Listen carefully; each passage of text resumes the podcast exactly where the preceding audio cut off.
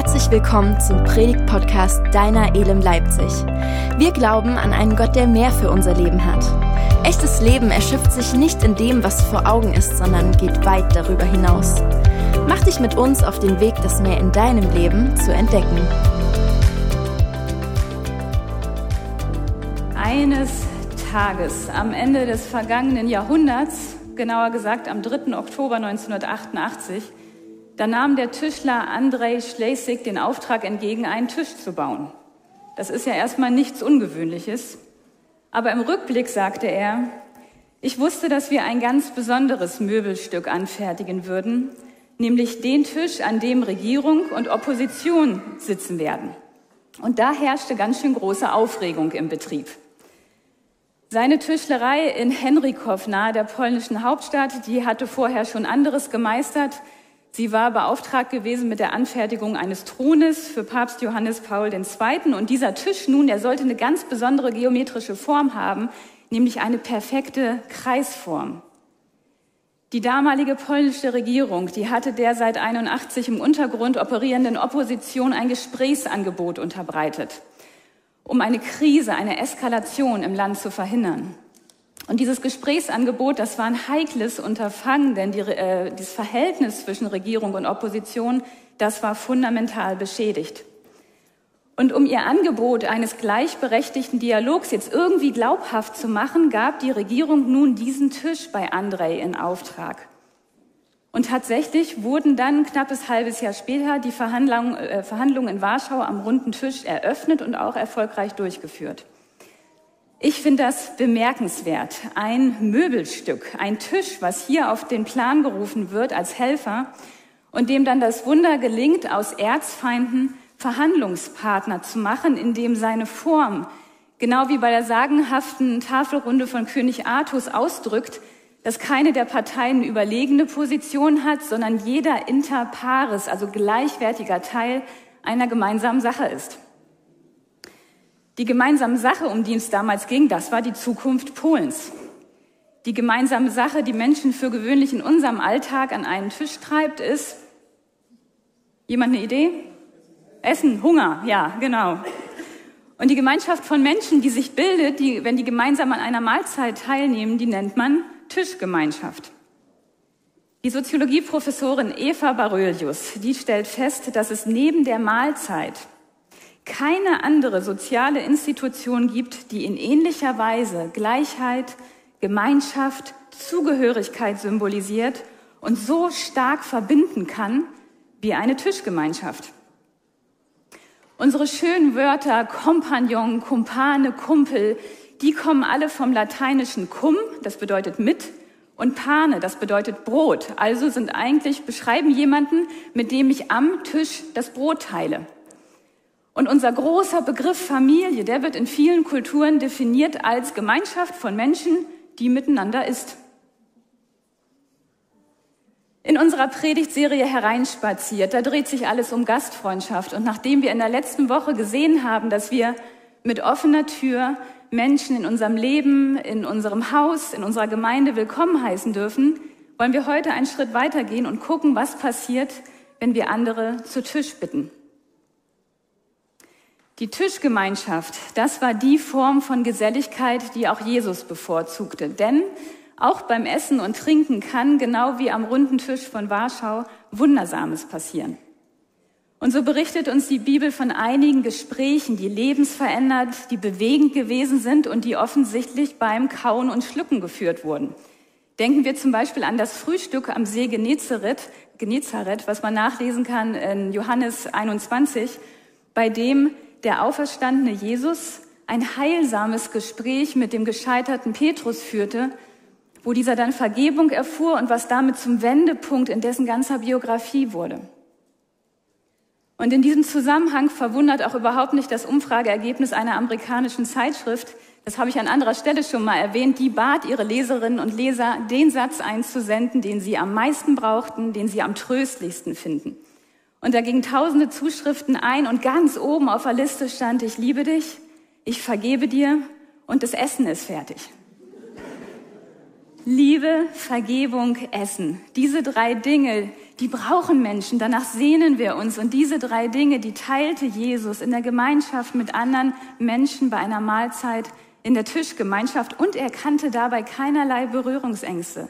Das lesen wir im Markus-Evangelium im zweiten Kapitel in den Versen 15 bis 17. Später war Jesus mit seinen Jüngern bei Levi zu Gast.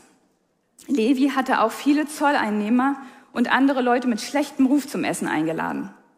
Viele von ihnen hatten sich Jesus angeschlossen, als aber einige Schriftgelehrte, die zur Partei der Pharisäer gehörten, Jesus in dieser Gesellschaft essen sahen, fragten sie seine Jünger, wie kann sich Jesus bloß mit solchen Sündern und Betrügern abgeben? Jesus hörte das und antwortete, die Gesunden brauchen keinen Arzt, sondern die Kranken. Ich bin gekommen, um Sünder in die Gemeinschaft mit Gott zu rufen und nicht solche, die sich sowieso für gut genug halten. Mahlzeiten, vor allem abendliche Bankette, die standen im Mittelpunkt des gesellschaftlichen Lebens zu Jesu Zeiten.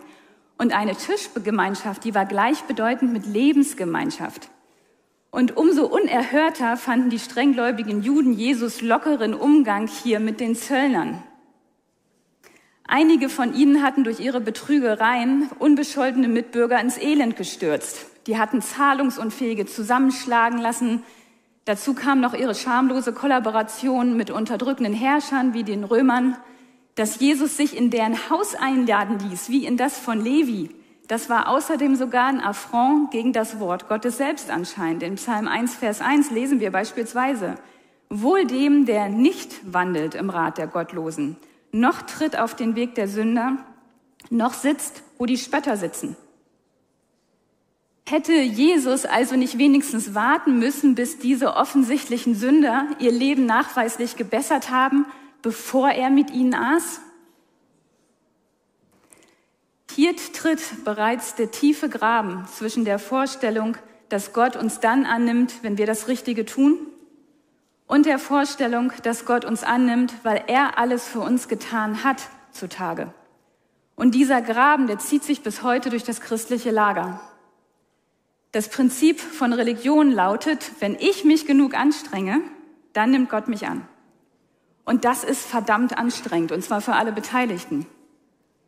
Denn wenn es mir nicht gelingt, die religiösen Standards, die Erwartungen zu erfüllen, dann folgen ganz schnell schlechtes Gewissen und Selbstverdammnis. Das ist eine Riesenspirale nach unten, die auch mein Umfeld dann mitbekommt. Aber wenn ich den Eindruck habe, alles ganz gut hinzukriegen und schon ganz guter Mensch zu sein, dann kann ich mich schnell überlegen fühlen. Und dann kann ich mich noch weiter aufwerten, indem ich auf Distanz gehe zu Menschen, die das scheinbar nicht so schaffen, die das nicht so auf die Reihe kriegen. Und so hielten die strenggläubigen Juden als gute religiöse Menschen auch ordentlich Abstand zu den Zöllnern. Die wären nie auf die Idee gekommen, Fuß in deren Haus zu setzen. Und dieses Verhalten, das erwarteten sie jetzt von Jesus auch. Aber Jesus ist keine Religion. Jesus ist eine Person, der sich auf Augenhöhe mit denen niederließ, die als unrein galten. Jesus wählte nicht den pharisäischen Abstand, sondern er wählte die Nähe einer Tischgemeinschaft. Und wenn wir uns vor Augen halten, was das Ziel seines Lebens gewesen ist, dann ist das auch einfach nur logisch. Wir haben das nämlich gerade gelesen äh, im Vers 17. Da hat er gesagt, ich bin gekommen, Ziel seines Lebens, um Sünder in die Gemeinschaft mit Gott zu rufen und nicht solche, die sich sowieso für gut genug halten. Und diese Lebensbotschaft, die wird auch sichtbar am Vorabend seiner Kreuzigung. Da geht Jesus wieder mal essen, dieses Mal mit seinen Jüngern. Und es wäre nur allzu verständlich, wenn Jesus zu diesem Zeitpunkt von Traurigkeit gefüllt worden wäre, von Schmerz und so weiter. Aber er lässt sich davon nichts anmerken. Er stellt nicht sich und seine bevorstehende Erlösungstat in den Mittelpunkt dieses Abends, nein, er widmet sich ganz seinen Jüngern. Damit eröffnet Johannes diese Szene in 13 Vers 1. Darum gab er denen, die in der Welt zu ihm gehörten und die er immer geliebt hatte, jetzt den vollkommensten Beweis seiner Liebe. Die Jünger, die haben an diesem Abend allerdings ein ganz anderes Thema, was sie schwer beschäftigt, zwischen ihnen schwelt schon lange ein Rangstreit darum, wer der Bessere ist. Also genau um diese Frage, wer ist eigentlich besser als der andere? Und diese Frage, die macht sich fest an der Sitzordnung. Wer wird an diesem Abend wo sitzen? Und jeder von uns, der schon mal eine Tischordnung festlegen durfte, eine Sitzordnung bei einer Familienfeier, bei einer Hochzeit, ich denke, wir alle kennen dieses heikle Thema. König Charles von England, der wird dann im Mai gekrönt und auch er kennt das Thema.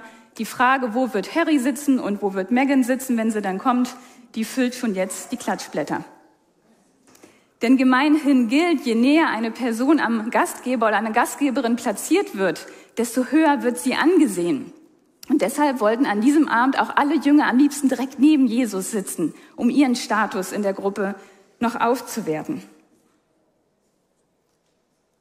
Die Jünger haben zu diesem Zeitpunkt immer noch nicht verinnerlicht, was Jesus ihnen jetzt schon mehrere Tage lang beizubringen versucht, nämlich, dass oben und unten und besser und schlechter keine Kategorien sind in Gottes Reich. Und darum beendet Jesus diese Szene hier auch, diese Diskussion mit einer radikalen Geste. Er streift sich sein Gewand ab. Er bindet sich eine Schürze um. Er füllt eine Schüssel mit Wasser und dann kniet er sich in Sklavenpose vor seiner Jünger, seine Jünger. Und dann widmet er sich mit bloßen Händen dem Dreck in ihrem Leben. Er wäscht ihnen den Schmutz von den Füßen. Die Identität eines Menschen, dem Jesus begegnet ist, die gründet sich nicht darauf, von sich selbst und von anderen als guter Mensch angesehen zu werden. Diese Denke hat so ein Mensch überhaupt nicht mehr nötig. Die Identität eines Menschen, dem Jesus begegnet ist, die gründet sich auf dem Wert, den Gott ihm durch Jesus zukommen lässt. In Römer 5, Vers 8 steht, Gott aber beweist uns seine große Liebe gerade dadurch, dass Christus für uns starb, als wir noch Sünder waren. Jesus kam zu uns Menschen mit unseren Sünden bis an unseren Esstisch, um das für uns zu tun, was wir selber nicht tun konnten, nämlich die Gemeinschaft mit Gott, die Verbindung wiederherzustellen. Und so stellte der äh, Theologe Tim Keller nach einigen Jahrzehnten seines Christseins ein bisschen erstaunt fest, ich bin sündiger, als ich jemals befürchtet habe. Und ich bin geliebter, als ich jemals zu hoffen gewagt habe. Das Prinzip des Evangeliums lautet, das, was Jesus für mich, für uns getan hat, das ist unabhängig von unserem Tun. Und darum habe ich mein Leben lang Grund zum Danken. Und darum habe ich mein Leben lang die Ausrichtung, dass ich mein Leben danach ausrichte, was Gott wichtig ist. Und das, was Gott so wichtig war, dass es zur Lebensbotschaft seines einzigen Sohnes wurde, war Gemeinschaft mit Menschen. Und zwar nicht mit ein wenigen, die meinen, es besser zu wissen, sondern mit allen Menschen. Da stellt sich natürlich die Frage, was das jetzt mit uns hier, unserem Tisch und unseren Gästen zu tun hat, oder? Das ist eine gute Frage. Ich habe in dem Magazin Falstaff einen Hinweis gelesen, ja, Beobachtungen haben die gemacht, die würde ich gerne mal zitieren. Da stand geschrieben, eine Tischgemeinschaft fixiert sich selbst für einen gewissen Zeitraum an einem bestimmten Ort und verharrt dort in relativer Bewegungslosigkeit. Tischgenossen demonstrieren den Willen, gemeinsam zu sein und sich auszutauschen. Das heißt, wenn wir also mit anderen jetzt zusammen an einen Tisch kommen, bei mir, bei dir zu Hause, dann finden wir dort erstmal einen Platz vor, einen Ort, wo wir uns niederlassen können. Für eine Zeit lang. Es ist manchmal ganz ratsam, sich vorher über die Zeit zu einigen. Ich habe gelesen, es gab ähm, in Bad Zwischenahn ein Restaurant, da durften Gäste 48 Stunden lang nicht vom Tisch aufstehen. Es war ein Weltrekordversuch.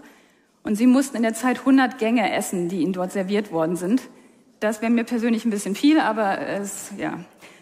Auf jeden Fall, sobald wir uns niedergelassen haben, äh, bewegen wir uns augenscheinlich ja erstmal nicht weiter vom Fleck. Ne? Wir sind hier ortsfest. Aber dafür kommt innerlich eine ganze Menge in Bewegung.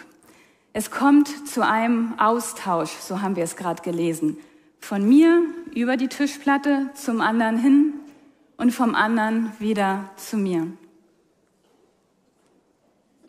Ich habe im Jahr 2015 für einige Jahre den Alpha-Kurs in dieser Gemeinde übernommen. Und äh, Alpha ist, ist ähm, ein Kurs, mehrere Wochen. Äh, da gibt es Gespräch, da gibt es Input zu grundlegenden Fragen des christlichen Glaubens.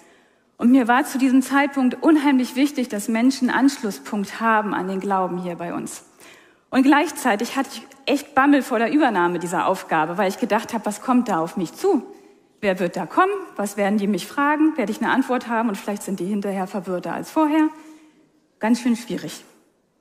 Und dann habe ich ziemlich schnell die Beobachtung gemacht, dass auch am Alpha-Tisch Wundersames passiert. Das Highlight der Abende, das war immer das gemeinsame Essen und Trinken bei Tisch. Und es kamen einige Menschen. Und es kamen einige, die nie was von Gott gehört haben, nie vom Glauben. Und einer von ihnen war Horst. Und Horst hatte krankheitsbedingt einen starken Tremor in den Händen, also so ein unkontrollierbares Zittern. Und Horst aß gerne Eibrötchen. Und das esse ich manchmal auch ganz gerne. Und ich habe irgendwie von Haus aus Talent, das Ei dabei auf dem Tisch zu verteilen. Und so erinnere ich mich lebhaft daran, dass Horst und ich die Abende damit begannen, dass wir miteinander Eibrötchen gegessen haben und dass wir gelacht haben, wenn wieder einem von uns was runterfiel und dass ich dabei eine ganze Menge über Horst erfahren habe. Wo er stand in seinem Leben nach viel Leiterfahrung, die er durchgemacht hat, was ihm Freude bereitete, was ihn beschäftigte und warum Gott nie eine Rolle in seinem Leben gespielt hatte und welche Fragen er jetzt hatte an Gott und an den Glauben, für all das war einfach Raum da. Ein offener Raum. Und in diesem Raum hat Horst dann einige Wochen später zu Gott gefunden. Genau wie Jesus uns das gerade gezeigt hat, geht es am Tisch und ich glaube ganz ehrlich gesagt unter uns in den meisten unserer Begegnungen in erster Linie überhaupt nicht darum, was wir tun und was wir sagen. Das Gegenteil ist der Fall. Da, wo wir uns entscheiden, unsere Interpretation, unsere Meinungen, unseren Erfahrungen mal beiseite zu stellen und präsent zu sein für den anderen, für das, was ihn oder sie bewegt, für ihre oder seine Themen, einfach da zu sein. Da entsteht ein Raum, unser Tisch hier, ein offener Raum, ein Raum, wo eben noch nicht alles feststeht und wo Neues entstehen kann, so wie bei Horst. Als Grund für die erfolgreichen äh, Verhandlungen am runden Tisch von Warschau, da nannte der, das damalige polnische Staatsoberhaupt, und ich möchte mich entschuldigen für mein Polnisch, was nicht vorhanden ist, Wojciech Jaruzelski, glaube ich jedenfalls. Jedenfalls äh, schrieb er als Grund, über die politischen Klippen und die Narben hinweg musste ein Spielraum für Verständigung und für den Dialog erfunden werden. Und dieser Spielraum, der war mit dem runden Tisch gefunden. Tische sind Orte, an denen nicht alles feststehen darf, an denen man nicht alles wissen muss, wo man dem anderen nichts überhelfen muss. Tische sind Orte, wo Neues entstehen kann, wo man sich austauschen kann und wo man voneinander lernen kann. Und das ist genauso wie in der Familie. Kleine Kinder, die lernen beim Gespräch am Tisch im Schnitt tausend seltene Wörter. Beim Vorlesen sind es 143.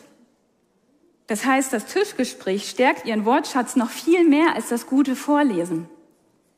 Kleine Kinder lernen am Tisch mal ein neues Gericht zu probieren, so wie Papa das macht. Oder was mit der Gabel aufzuspießen, so wie der große Bruder das macht. Oder dass das eigene Lieblingsessen eben nicht allen genauso gut schmeckt. Tische sind Orte des Lernens. Und das ist wie bei einem Bring-and-Share-Buffet. Jeder bringt etwas mit an den Tisch, was geteilt werden darf und sollte. Von Horst habe ich auch gelernt. Und zwar, dass für ihn nicht dieselben Dinge selbstverständlich sind wie für mich. Er kam eines Abends zum Alpha-Kurs und war ein bisschen zerknirscht und dann hat er mir berichtet, wie er daran gescheitert war, sich seine erste eigene Bibel bei Hugendubel zu kaufen. Darf ich das sagen? Ja, jetzt ist passiert. Also ähm, in einem Buchladen zu kaufen. Und er hatte dort diese schiere Auswahl an Bibelübersetzungen und Ausgaben. Das hat er nicht erwartet gehabt. Er dachte, es gibt eine. Und in dieser Frage, da konnte ich ihm ganz leicht helfen, da konnte ich ihm schnell eine Antwort geben. Aber bei vielen anderen Fragen, die er hatte, musste ich ganz offen zugeben, keine schnelle Antwort zu haben. Und das war gut so. Denn wir haben vorhin gelesen, am Tisch kommt es zu einem Austausch. Und wenn ich von mir etwas über den Tisch reichen will, wenn ich etwas von mir geben will, dann muss ich ja etwas von mir nehmen. Und um etwas nehmen zu können, muss ich mich öffnen. Ich muss mich verletzlich zeigen. Die christliche Psychologin Brené Brown schreibt, sich verletzlich zu zeigen ist ein Risiko, das wir eingehen müssen, wenn wir eine Verbindung erleben wollen. Jesus war der Sohn Gottes und er wurde ein verletzbarer Mensch, um die Verbindung mit uns, die Gemeinschaft mit uns zu suchen. Aus dem offenen Austausch zwischen Horst und mir ist eine freundschaftliche Verbindung entstanden, die bis zu seinem Tod blieb. Das Wundersame von Tischgemeinschaften, was wir heute beobachtet haben, die Einigung am runden Tisch von Warschau, die Annahme am Tisch im Haus von Levi, die Lebensübergabe, das neue Leben am Alpha-Tisch, all diese Dinge, die kommen nicht von ungefähr. Die gehen zurück auf den einen, der Teil jeder Tischgemeinschaft sein möchte, und das ist Jesus selbst. Ihr seht hier hinter mir ein Gemälde. Dieses Gemälde ist gemalt worden von William Holman Hunt Anfang des 19. Jahrhunderts und es trägt den Titel Licht der Welt. Und es hat noch einen zweiten Titel und zwar Predigt in einem Rahmen, also Predigt in einem Bilderrahmen. Und mit dieser möchte ich meine Predigt gerne beenden. Wir sehen hier, ja, naja gut, mit vier guten Willen. Also ich muss es euch beschreiben. Stellt es euch vor, wir sehen hier Jesus. Es ist in der Abenddämmerung. Und Jesus hat in einer Hand eine Laterne. Jesus bringt das Licht. Und mit der anderen Hand klopft Jesus vorsichtig an eine Tür. Und diese Tür, das ist die Herzenstür. Und ihr könnt es sicher nicht erkennen, aber sie ist umwachsen von Efeuranken. Die Scharniere, die sind rostig. Diese Tür ist vielleicht noch nie und vielleicht sehr lange Zeit nicht mehr geöffnet worden. Und William Holman Hunt wurde gefragt, warum diese Tür keinen Griff hat, warum Jesus keine Möglichkeit hat, einfach einzutreten. Und an dieser Stelle hat er auf den Grund dieses Gemäldes verwiesen, und zwar auf Offenbarung 3, Vers 20. Merkst du nicht, dass ich vor der Tür stehe und anklopfe? Wer meine Stimme hört und mir öffnet, zu dem werde ich hineingehen und wir werden miteinander essen, ich mit ihm und er mit mir. Die Tür des menschlichen Herzens, die kann nur von innen geöffnet werden.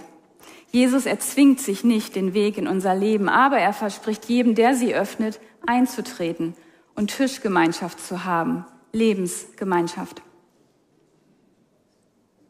Und vielleicht ist für dich heute der Tag, wo du merkst, ey, es ist der Tag einfach mal meine Tür zu öffnen, Jesus in mein Leben einzuladen, dann ist es großartig und dann werden wir gleich miteinander beten. Aber in jedem Fall dürfen wir in diesem Bewusstsein andere Menschen unseres Lebens an unseren Tisch bitten. Wir dürfen ihnen sicheren Raum geben, sich zu öffnen, ihre Herzenstür zu öffnen. Ich musste in der Vorbereitung so an ein U-Boot denken. Ein U-Boot macht im besten Fall jedenfalls auch nicht die Tür auf, wenn es unter Wasser ist. Dann ist irgendwas schiefgelaufen sondern ein U-Boot öffnet seine Tür, oder Luke heißt das da, wenn äh, Luft da ist, wenn Freiraum da ist und nicht, wenn das Wasser dagegen drückt. Und unsere Orte können Tische sein, wo kein Druck da ist, wo Freiraum da ist, wo man sich öffnen kann, wo man Dinge mal aussprechen kann. Und vielleicht brauchst du auch selber gerade mal einen Platz am Tisch von jemandem, wo du das tun kannst. Und da möchte ich dich ermutigen, habe ich letztens erst gerade selbst gemacht, lad dich doch einfach mal selber ein. Mehr als Nein sagen können sie nicht. Und die gute Nachricht ist, es ist auch ganz egal, was auf dem Tisch steht, ob du kochen kannst oder nicht oder sonst was. Alles, was ihr braucht, ist ein Platz miteinander. Und dann können wir erleben, wie wir in Austausch kommen, wie wir in Verbindung kommen, wie wir voneinander lernen können, wie was Neues entsteht, weil Jesus da ist, weil er der Gastgeber ist und weil er an uns und unseren Gästen wirkt. Mit großer Freude tut er das. Dein und mein Tisch, das sind Orte der geistlichen Begegnung. Und ich wünsche uns, dass wir das mehr und mehr entdecken können. Und ich würde jetzt gerne mit uns beten. Jesus, wir sind eingeladen, Herr, in deine Gemeinschaft, Herr, in deine Tischgemeinschaft, in deine Lebensgemeinschaft. Und Jesus, du bist so groß. Und du hast so viel für uns bereit. Und Herr, wir danken dir, dass du alles dafür getan hast, Gott, dass du alles dafür gegeben hast, dass du alles daran gesetzt hast, dass das stattfinden kann, dass wir Nähe zu dir haben können, dass wir an deinem Herzen sein können, dass wir verbunden sind mit dir und diese Verbindung, die kann uns nichts und niemand nehmen. Und Herr, ich danke dir für dieses Wunder von Tischgemeinschaft, dieses Bild, was du uns da vor Augen stellst. Orte, wo du sagst, ich bin hier, ich erinnere euch daran, wo zwei oder drei in meinem Namen versammelt sind, da bin ich mitten unter ihnen. Du bist da, du bist mit uns, mit unseren Gästen am Tisch und du wirkst. Du schenkst Austausch, du schenkst Verständnis, du schenkst Verbindung, du schenkst Neues, du bist ein Gott, der wirkt und der Neues hervorbringt. Und wenn du jetzt Lust hast, wenn dich das irgendwie an einer Stelle angesprochen hat, dann kannst du mal dein, deine Hand auf dein Herz legen. Wir lassen die Augen geschlossen. Und vielleicht ist es zum einen für dich jetzt der Punkt, einfach mal zu sagen, ich möchte Jesus mein Herz öffnen. Aber vielleicht merkst du auch, es ist Zeit, Jesus mal wieder bewusst die Tür aufzumachen und zu sagen, Jesus, komm rein. Ich brauche dich. Geh du durch mein Leben. Komm du mit mir in die Gemeinschaft in allen Bereichen. Und du kannst beten, wenn du Jesus kennenlernen möchtest. Jesus, ich lade dich ein, in mein Leben zu kommen. Danke, dass du für mich am Kreuz gestorben bist. Bitte vergib mir meine Schuld. Danke, dass du mein Leben neu machst.